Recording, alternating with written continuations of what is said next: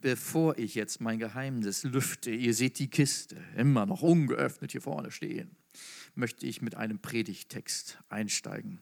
Und äh, da wir so lange gesessen haben, darf ich uns einladen, dass wir zur Verlesung dieses Textes aus dem Römerbrief, den unser Paulus geschrieben hat, das war der Apostel Paulus, da darf ich aus dem zehnten Kapitel die Verse 13 bis 15 lesen. Und dort heißt es, Bezug nehmend zunächst auf einen Propheten aus dem Alten Testament, nämlich dem Joel aus dem dritten Kapitel, Vers 5, da zitiert Paulus, jeder, der den Namen des Herrn anrufen wird, wird errettet werden. Und jetzt führt er etwas aus und das finde ich unglaublich spannend. Doch wie sollen sie an den glauben, an den sie, doch wie sollen sie den anrufen, ja, an den sie nicht glauben? Und wie sollen sie an den glauben, von dem sie nichts gehört haben, wie hier im Nordosten so viel äh, äh, trifft, äh, trifft das zu hier im Nordosten. Und wie sollen sie von ihm hören, wenn ihnen keiner die Botschaft bringt? Aber wie soll die Botschaft verkündigt werden, wenn niemand den Auftrag dazu bekommen hat? Doch das ist geschehen, es ist eingetroffen, was geschrieben steht, und jetzt bezieht er sich auf den Jesaja, einen ganz bekannten Propheten im Alten Testament der Bibel. Was für eine Freude ist es, wenn die Boten kommen und die gute Nachricht bringen. Ich bete noch einmal. Heiliger Geist, ich lade dich ein, dass du jetzt übernimmst und Verstand und Herzen berührst. Hier im Saal, im Jesuspunkt und draußen an den Bildschirmen, wo immer wir sind, dein Heiliger Geist berühre uns in diesen Minuten. Amen. Ihr dürft euch gerne widersetzen. Also nicht widersetzen, sondern widersetzen. Das wäre hilfreich an dieser Stelle, genau. Als ich zwölf Jahre alt war, hatte ich diesen unbändigen Wunsch, als Missionar nach Afrika zu gehen. Ich hatte einen großen Missionar namens Reinhard Bonke kennengelernt, der kam zu uns. Ich wohnte damals in der Nähe von Bremen. Er predigte, es war, war gewaltig, ich war einfach geflasht. Und ich dachte, ich, ich muss nach Afrika. Gott, den ich damals schon kannte als Kind, dort dienen. Dieser Wunsch, Missionar zu sein, ist ganz früh gepflanzt. Und nach meinem Studium als Landschaftsarchitekt in Wiesbaden habe ich mich einem Tropentauglichkeitstest unterziehen wollen und ging mit der Missionsgesellschaft Die Guna, die gute Nachricht für Afrika, mit Sitz in Haiger in Hessen, nach Kenia. Und ihr seht hier, äh, ich glaube, es gibt sogar so einen Pointer hier, da seht ihr die äh, Karte von Afrika, das Horn von Afrika. Hier ist Somalia, äh, Äthiopien, hier liegt Kenia, hier ist der Viktoriasee, und in diesem Dreiländereck, Kenia, Somalia, Äthiopien, gibt es, vielmehr gab es, eine Missionsstation in einer kleinen Stadt mit 60.000 Einwohnern namens Mandera. Und eine Missionsstation von Diguna war eben dort. Und dort flog ich hin. Zunächst nach Nairobi, und von dort nach ein paar Wochen der Eingewöhnung auf der Hauptmissionsstation mit einem Drogenkurierflugzeug direkt nach Mandera. Mann, oh Mann, war das ein Abenteuer, wenn ich euch das erzähle, wie wir da auf den Säcken saßen, voll gefüllt mit Drogen, ähm, die an die Somalis verkauft werden sollten. Da wird mir heute noch schwummrig. Aber so war das. War ein günstiger Flug übrigens.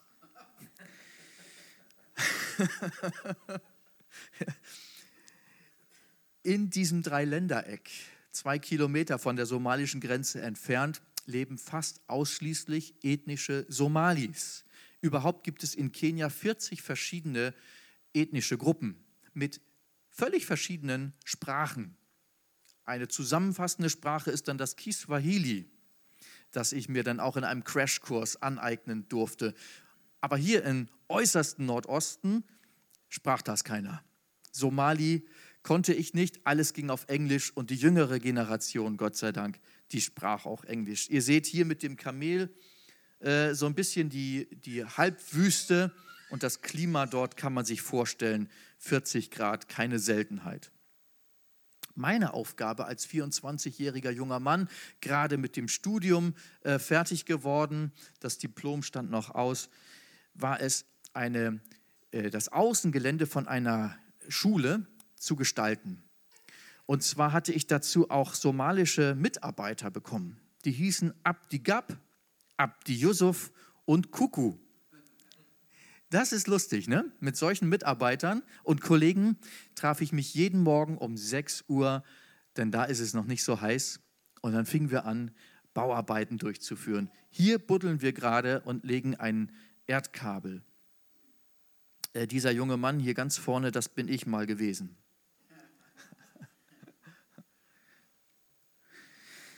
Und so sehen die jungen Kerle aus, die uns dann, wenn wir mit dem Motorrad unterwegs waren, durch die Halbwüste barfuß folgten, durch Dornen, durch Gestrüpp. Ich weiß nicht, wie die es hingekriegt hatten, aber die Somalis sind unglaublich schnelle Läufer, wie die Äthiopier auch. Man kennt sie von den Olympiaden. Und die waren immer wissbegierig. Die wollten so die weiße Haut anfassen, die hellen Haare, die, äh, die Uhr, die ich anhatte. Alles musste begutachtet werden. Und eines Tages, ihr Lieben, einer ungefähr so alt wie diese Jungs, die hier stehen, ähm, kam in einer Gruppe von jungen Schülern aus der Schule raus, war 12 Uhr mittags und ich stand eben in diesem Graben, den ihr gerade gesehen habt, und war am Schaufeln. Die, der Schweiß rann mir nur so ins Gesicht, konnte kaum gucken, ähm, als plötzlich einer dieser Jungs zu uns rübergerannt kam, direkt bis an den zwei Meter hohen Stacheldrahtzaun. Und er kam ran und rief, In the name of Allah, I will kill you. Schock. Ich stand da in diesem Graben, ich guckte hoch, konnte kaum was sehen. Da sah ich diesen jungen Mann weiß gekleidet, zehn Jahre, zwölf Jahre, mit einem hasserfüllten Gesicht. Und ich spürte, das war nicht ihm gerade rausgerutscht. Der meinte das ernst. Und ihr Lieben, ich erzähle euch das nicht, um hier irgendwelche Religionen zu diffamieren. Aber es gibt Menschen, die sind so hasserfüllt, dass sie nicht nur darüber sprechen, sondern auch Taten folgen lassen. Ich konnte es kaum glauben. Ich kann nicht sagen, dass ich gebetet hätte, aber der Heilige Geist gab mir eine Antwort darauf und ich durfte ihm zurückrufen, and in the name of Jesus I will love you. Und im Namen Jesu werde ich dich lieben. Und dann kam Abdi Gab und mit seiner Schaufel und verscheuchte den Jungen und der rannte davon. Aber ich spürte, dass in seinem Elternhaus wahrscheinlich Ähnliches über uns weiße Msungus gesprochen wurde. Wir waren ja Missionare, wenn auch ich sag mal, verdeckt. Also nicht als Missionare hatten wir nicht so einen Stand aufgebaut, wie ich hier äh, zu eurer Linken aufgebaut habe, um was zu präsentieren, sondern wir arbeiteten, wir dienten dem Volk. Wir machten eine Berufsschule, wir bildeten aus als Handwerker und äh, Computertechnik und, und Schneiderwerkstatt und so weiter, damit diese jungen Leute eines Tages nach ihrem Schulabschluss mal was werden konnten und nicht in die gleiche Hoffnungslosigkeit und Arbeitslosigkeit fallen müssten wie ihre Eltern und Großelterngenerationen. Wir wollten etwas Gutes tun. Und bei diesem Vermitteln wollten wir Jesus Christus durchleuchten lassen, so wie es eben möglich war. Halt nur nicht öffentlich. Und eines Tages war der 10. Dezember 2001, stand ich an dieser Schule. Ihr seht hier unten einen Ausschnitt, das ist ein, ein Luftbild von dem Schulgelände. Ich war an diesem Punkt, dort an dieser Ecke von diesem Computergebäude und baute gerade, mauerte an einer Natursteintreppe. Da kam Walter angefahren. Ihr seht den jungen Mann hier. Er war ein Missionarskollege, äh, zwei Jahre älter als ich und war Lehrer. Und er kam mit seinem Motorrad angefahren. Er war gerade fertig mit seiner Arbeit, wollte nach Hause und kam an dem Schulgelände vorbei. Ich war ganz alleine. Es war Ramadan und ich hatte mittags dann die Mitarbeiter nach Hause geschickt. Ich konnte es nicht verantworten, dass sie bei 40 Grad da im Ramadan ohne Essen und ohne Trinken und sie dürfen nicht einmal die Spucke runterschlucken, die müssen sie ausspucken. Ich konnte es nicht verantworten, dass sie einen ganzen achtstündigen Arbeitstag dort mit mir schuften mussten. Und so war ich also allein. Und Walter kam, stellte sein Motorrad ab. Wir unterhielten uns kurz. Plötzlich, ich schaue hoch und plötzlich sehe ich auf der Straße hier vorne zig Jugendliche aus den Gassen strömen. Junge Männer, bewaffnet mit Stöcken und Steinen, mit hasserfüllten Gesichtern. Und es waren nicht nur zig, es wurden Hunderte. Ich dachte, wie kommen, wo kommen die her? Es war wie ein Schwarm Wespen, der plötzlich aufgescheucht ist und auf uns zuströmte. Und hier gibt es das Tor, das Eingangstor ist vielleicht so fünf, sechs Meter breit. Das wurde aufgerissen, die Jugendlichen strömten rein. Wir versuchten uns zunächst zu verstecken. Wir wussten gar nicht, wie uns geschah und die griffen uns an. Und äh, geistesgegenwärtig sprang Walter auf sein Motorrad, ich hinten drauf, er gab Vollgas, das Ding sprang sofort an und wir sausten jetzt über dieses Schulgebäude, äh, über, über Schulgelände rüber, einmal so quer rüber an diese Stelle hier. Das war die größte Entfernung, die wir hier zurücklegen konnten. Raus kamen wir nicht mehr. Die standen da wie eine Wand, wie eine Mauer bis auf die Hauptstraße.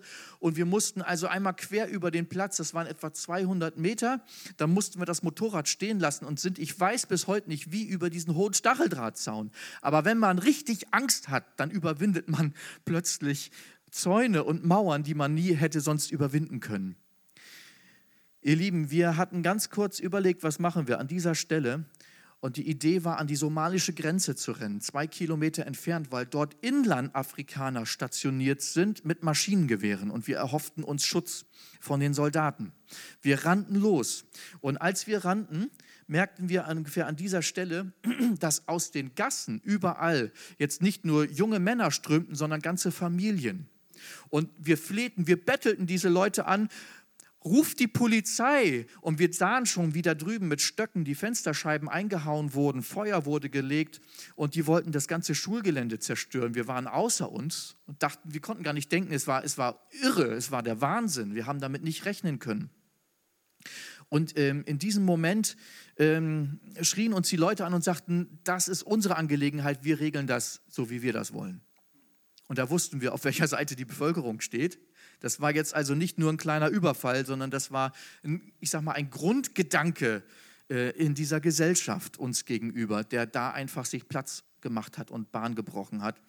Äh, vielleicht nicht von allen so vertreten, aber doch äh, zumindest gebilligt. Und äh, wir standen dann und wir waren dann in, in wenigen, ups, jetzt habe ich weggedrückt, Moment. Wir standen genau hier an dieser Stelle. Hier ist die größte Moschee der Stadt. Ihr seht hier den schiefen Turm von Pisa, nee, von Mandera. Das ist der, äh, da soll mal der Muezzin hochklettern. Hoffentlich kippt das Ding nicht um. Das war so schräg. Ich habe noch nie so was Schräges außer in Pisa gesehen. Jedenfalls auf diesem Platz standen wir und wir waren in, in wenigen Minuten eingezingelt. Die jungen Leute hatten uns eingeholt, rannten auch außen rum. Äh, wir waren, wir waren eingekesselt und ich dachte jetzt, das ist mein letztes Stündchen, jetzt hat es geschlagen. Ich hatte schon Steine abbekommen, einen heftigen im Rücken, einen anderen hier am Handgelenk, einen hier oben an der Schulter. Ich dachte, wir werden jetzt gesteinigt. Und wenn dich so ein Stein jetzt am Kopf trifft, du, du kippst um, äh, man verblutet, man ist bewusstlos, ja, das war's. Und, und dann kam ein Wunder. Es war Ramadan und plötzlich ging die Tür auf von dieser Moschee und etwa zehn Scheichs mit solchen weißen Bärten und weißen Gewändern rannten auf uns zu. Und ich dachte, die geben uns jetzt den Gnadenstoß oder wie auch immer. Die bildeten eine zweite kleine Mauer um uns herum. Und ich rief dem einen Scheich zu und sagte, schaut doch mal, die zerstören gerade unsere Schule. Und da rief er mir nur zu, vergesst eure Schule, die wollen euch jetzt töten, rennt um euer Leben. Und dann nahm er uns an die, an die Hände und führte uns hier oben an der Moschee vorbei, hier bis zur Hauptstraße, und zwar auf dieser Seite. Und dann sagte er nur noch eins, rennt jetzt um euer Leben. Und wir rannten, wie wir wahrscheinlich noch nie vorher gerannt sind in unserem Leben. Und wir hatten richtig, richtig Angst, Panik. Und Walter hatte seine Schuhe nicht richtig zugebunden. Ja, und, und, und er merkte es, er kam kaum voran. Und er zog sich, während wir liefen, die Schuhe aus, warf sie weg, so wie ich das erinnere. Ich hatte meine Schuhe gut gebunden und rannte weiter. Und in der Zeit, wo er äh, sich kurz bückte, schaute ich mich um und sah direkt 50 Meter schon hinter uns, äh, dass die Leute auf uns, äh, uns, uns äh, verfolgten. Und wir, wir merkten, wir haben keine Chance, wir schaffen das nicht. Wir würden es nicht mal schaffen, zu unserer Missionsstation zu rennen, weil die einfach so viel schneller sind als wir mit unseren europäischen Gewohnheiten. Die sind so blitzschnell. Und dann geschah ein weiteres Wunder. Plötzlich fuhr ein weißer Pickup neben uns lang. Da saßen einige von diesen Scheichs, die waren schnell ins Auto gesprungen und die winkten uns jetzt hinten aufzuspringen. Und so rannten wir und sprangen auf und sie brachten uns in Sicherheit. Den Rest erspare ich euch dieser katastrophalen Geschichte, aber ihr seht hier unten Walters Motorrad. Das wurde angesteckt und da ist nicht viel von übrig geblieben. Und ich bin mir sicher, wären wir nicht über diesen Zaun gekommen, hätte Gott nicht das Wunder geschenkt, lägen wir jetzt an der Stelle mit dem Motorrad. Als ich nach langer Zeit dann wieder deutschen Boden betrat, und äh, ich die, meine Schuhe in der Hand hielt, die einfach untauglich geworden waren, weder für die Tropen noch für äh, deutsche Gewässer, dann wollte ich sie in die Mülltonne werfen. Und als ich mit der linken Hand die Klappe aufgemacht hatte und mit der rechten wollte ich gerade so die, die Schuhe da eintunken, sprach der Heilige Geist zu mir. Sagt Kai, wirf diese Schuhe nicht weg. Du wirst sie noch einmal brauchen.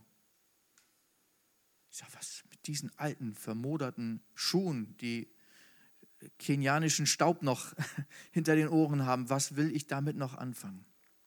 Und ihr Lieben, ich habe diese Schuhe heute Morgen euch mitgebracht. Es sind für mich ganz besondere Schuhe und ich erkläre euch gleich warum.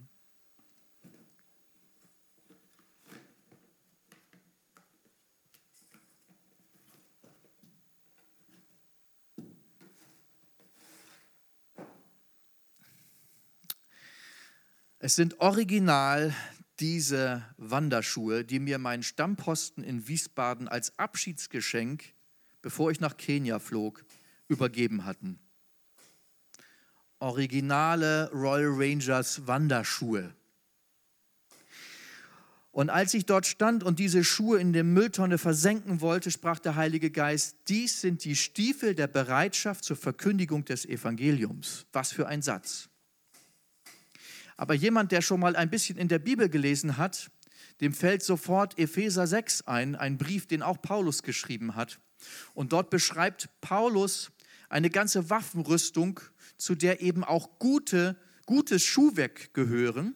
Denn ohne gutes Schuhwerk sind wir nicht in der Lage, einen Dienst für Gott zu tun. Es sind die Stiefel der Bereitschaft zur Verkündigung des Evangeliums, ihr Lieben. Und symbolisch gesehen habe ich diese Stiefel also nie wieder ausgezogen. Es sind meine Stiefel, auch wenn diese Stiefel, die ich heute trage, in vierter Generation sind. in vierter Generation. Ich habe, äh, bevor ich zu euch gefahren bin, nochmal überlegen müssen. Und ich habe vor einigen Jahren Walter zum ersten Mal wieder besucht. Wir haben uns 17 Jahre nicht gesehen. Und als wir uns über unsere gemeinsame Geschichte, die uns so zusammengeschweißt hatte, erzählten, sagte er, Kai, warte mal einen Moment, ich bin gleich wieder da. Und er stieg in den Keller und kam mit diesem Paar Schuhen wieder hoch. Er sagt, Kai, und das sind meine Schuhe. Ich war geflasht.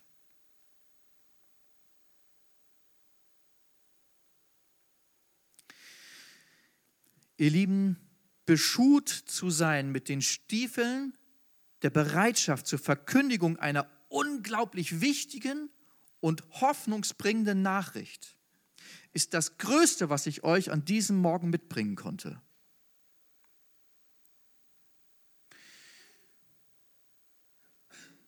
Und wir wenden uns noch einmal diesem Text zu, den ich eingangs las. Und ich habe hier zwei Sätze hervorgehoben. Doch wie sollen sie den anrufen, an den sie nicht glauben? Wie sollen sie an den glauben, von dem sie nichts gehört haben? Und wie sollen sie von ihm hören, wenn ihnen keiner die Botschaft bringt? Und jetzt kommen die Royal Rangers ins Spiel. Ich schaue euch an, die ihr die Kluft tragt. Ich schaue auf eure Füße und sehe eure Schuhe. Und ich frage euch, Rangers, seid ihr bereit? Wir haben ein Motto, ihr Lieben, bei den Royal Rangers. Und dann stehen wir so und dann fragen wir uns gegenseitig, Ranger, bist du bereit? Bist du bereit? Und wir überlegen kurz. Und wenn wir uns sicher sind, dann antworten wir allzeit bereit für Jesus. Das können wir jetzt einmal machen. Ich frage euch, Ranger, ich frage euch jetzt direkt hier. Es ist kein Spiel, es ist ernst gemeint. Seid ihr bereit, Rangers, hier rauszugehen und die Kinder und Jugendlichen auf den Straßen und Plätzen, seid ihr bereit, sie aufzusuchen? Seid ihr bereit, ihnen Liebe und Hoffnung zu geben, die sie nicht haben, in ihren Elternhäusern nicht finden, in der Gesellschaft nicht finden, gemobbt vielleicht in der Schule? Seid ihr bereit, Rangers, dorthin zu gehen? Ich frage euch jetzt, Rangers, seid bereit.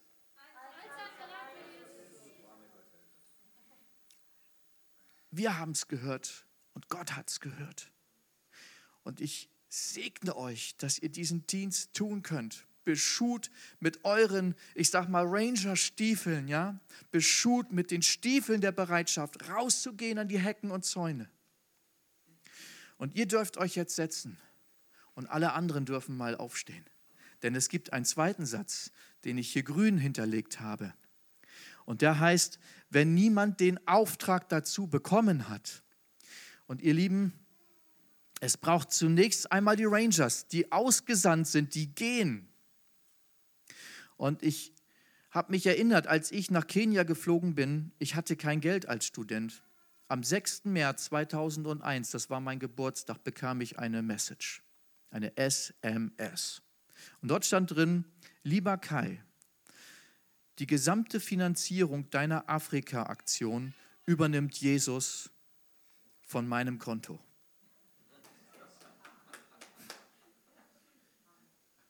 Ist das nicht der Wahnsinn? Hier geht es nicht allein um Konto, sondern hier geht es um Aussendung und Rückendenkung. Es braucht den Ausrüster, es braucht den Sender und das seid ihr jetzt als Gemeinde. Ja, wir stehen zusammen. Royal Rangers ist kein Alleingang. Royal Rangers sind nicht nur die Verrückten, die irgendwie nicht anders in der Gemeinde zu halten sind, sondern das sind die, die ihr aussendet. Günther, die du mit deinem Mitarbeiterstab aussendest in die Stadt, um Hoffnung zu bringen um Menschen einzuladen, zu Jesus Christus zu kommen. Es braucht euch als Gemeinde, als Aussender, als Unterstützer, als Sender. Und da gehört etwas zusammen. Die Gesandten, die kommen nicht weit. Die brauchen mal neue Schuhe. Die brauchen mal eine Ermutigung. Die brauchen vielleicht eine Finanzspritze. Die brauchen eine Segnung im Gottesdienst. Und da muss etwas zusammenkommen, das wie ein Zahnrad äh, ineinander greift. Es werden Menschen hierher kommen, die werden hier in eure Gemeinde kommen, die werden zum ersten Mal in ihrem Leben einen Gottesdienst erleben. Wie cool ist das? Und was werden sie erleben? Werden sie wiederkommen? Oder sagen sie hier, die spinnen doch alle? Wie kriegen wir das zusammen? Das braucht jetzt auf beiden Seiten ein Miteinander und ein Denken und ein einfühlsames Integrieren und Menschen zu Jesus bringen. Und ich finde, Gemeinde ist genau das richtige Werkzeug, um Menschen zu Jesus zu bringen und sie weiterzubringen. Es ist so viel Hoffnung in Jesus Christus. Und dann wird Royal Rangers Arbeit fruchtbar. Wir erleben Royal Rangers in Deutschland, die wachsen und gedeihen. Und wir leben Royal Rangers in Deutschland, die stagnieren oder weniger werden.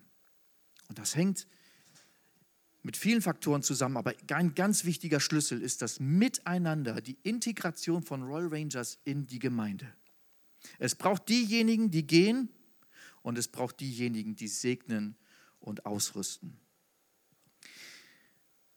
Ich komme zum Schluss und ich fordere euch auf, zieht eure Stiefel an der Bereitschaft zur Verkündigung des Evangeliums. Und die können auch unterschiedlich aussehen, weil wir unterschiedlich begabt sind. Und euch als Gemeinde fordere ich heraus und bitte euch, werdet Teil dieses großen göttlichen Sendungsauftrages. Ich würde gerne noch beten und dann Lieber Günther, übergebe ich das Mikrofon wieder an dich. Lieber Herr Jesus Christus, du bist der König, der sich gesetzt hat zur Rechten Gottes. Und ich bin glücklich und froh und stolz, dass ich in deiner Mannschaft spielen darf. Und ich danke dir, dass ich das in dieser Arbeitskleidung tun darf, in der Kluft der Royal Rangers, als Diener, als Bote und als Gesandter. Aber ich preise dich auch, Herr, für diejenigen, die aussenden, die auch meinen Arbeitsplatz möglich machen, die es möglich machen, dass Menschen gesegnet sind und dass Menschen, die über die Roll Rangers mit Christus, mit dir in Bekanntschaft kommen, dass sie auch in Gemeinde kommen, in Gemeinschaft kommen und das Wort Gottes und dass sie dich erleben, unseren König aller Könige. Und in diesem Sinne segne ich euch als Jesus-Punkt-Gemeinde, wozu jetzt die Royal Rangers gehören werden. Ist ein Bestandteil der Gemeindearbeit. Und ich bete, dass hier eine fruchtbringende Arbeit geschehen wird, die so vielen Menschen das Leben retten wird, dass wir alle noch staunen werden und begeistert sind. Ich bin auch begeistert, Herr, wenn ich diese Mannschaft sehe, die hier sitzt. Und ich weiß, der Jesuspunkt ist eine ganz starke Gemeinde mit einer großen Klasse Vision. Und ihr seid genau richtig hier. Und ich bete, dass Menschen hier ihre Hände erheben werden, um ihrem Schöpfer Gott, den sie kennengelernt haben werden, ihrem Vater im Himmel zu Lob preisen, ihm zu singen, ihn anzubeten. Und ich bete, dass Menschen erneuert werden, dass aus Altem etwas Neues wird durch ein Wunder der Wiedergeburt in ihrem Leben und dass andere Menschen in ihrer Umgebung das sehen und merken, Veränderung ist da. Hab Dank, Herr, dass wir für dich unterwegs sein dürfen. In Jesu Namen. Amen.